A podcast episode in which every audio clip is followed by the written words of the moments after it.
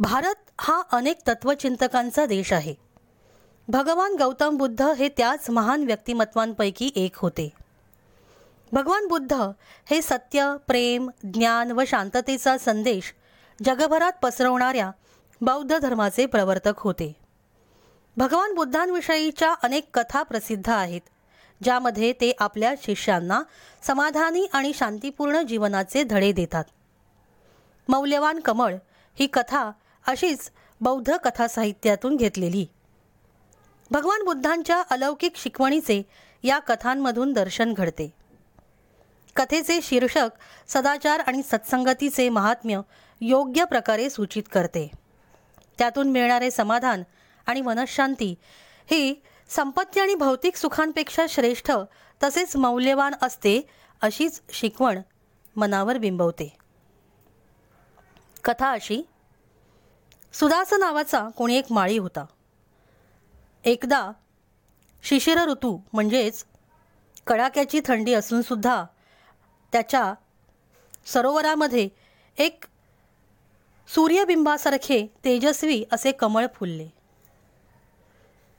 ते कमळ पाहून त्याने विचार केला परमात्म्याचा महिमा थोर आहे की एवढ्या कडाक्याच्या थंडीमध्ये सुद्धा या कमळाच्या उमलण्यामुळे माझे सरोवर सुशोभित झालेले आहे.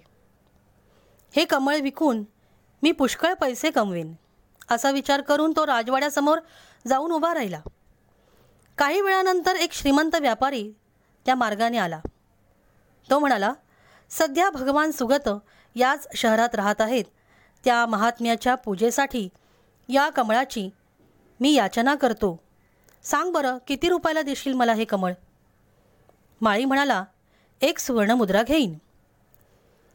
तेव्हा तो व्यापारी कमळ विकत घेणार इतक्यात दुसरा एक धनाढ्य व्यापारी सुगतांच्या दर्शनासाठी तिथे आला आणि तो सुद्धा त्या कमळाची किंमत विचारू लागला.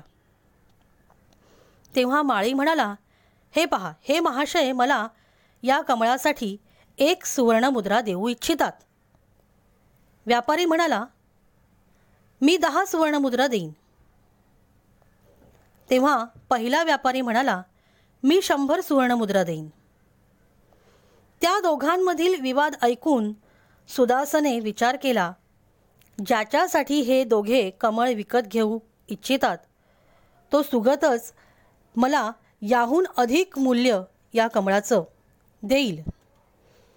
तेव्हा तो माळी त्या दोघांना म्हणाला महाशय मी हे कमळ विकू इच्छित नाही. मला हे कमळ आता विकायचं नाही.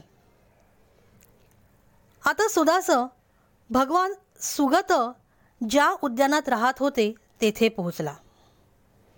तेथे वटवृक्षाखाली एका खडकावर तो महात्मा बसलेला होता. त्या दैवी पुरुषाचा चेहरा अमाप तेजाने झळकत होता. त्यांना पाहताच सुदासच्या मनात भक्तिरसाचा सागर उचंबळला. हातातील कमळ भगवान सुगतांच्या पायावर अर्घ्य म्हणून समर्पित करून भगवानांना वंदन असो असे म्हणत नम्रपणे त्याने अभिवादन केले. करुणार्द्र डोळ्यांनी त्याच्याकडे पाहत कमळासारखे मुख असलेले भगवान सस्मित असे म्हणाले बाळा तुझी काय इच्छा आहे? सुगतांचे हे शब्द ऐकताच आता निरीच्छ असलेला सुदास म्हणाला भगवन अजून काय असणार? आपल्या चरणकमलांच्या केवळ स्पर्शाने माझ्या आत्म्याला कृतार्थता लाभली आहे. असे म्हणणाऱ्या सुदासला तसेच होवो असे भगवान सुगत म्हणाले. काय तो सुगतांचा प्रभाव?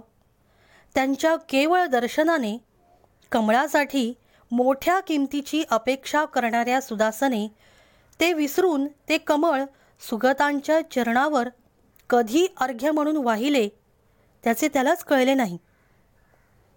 हे सुगत म्हणजेच भगवान गौतम बुद्ध.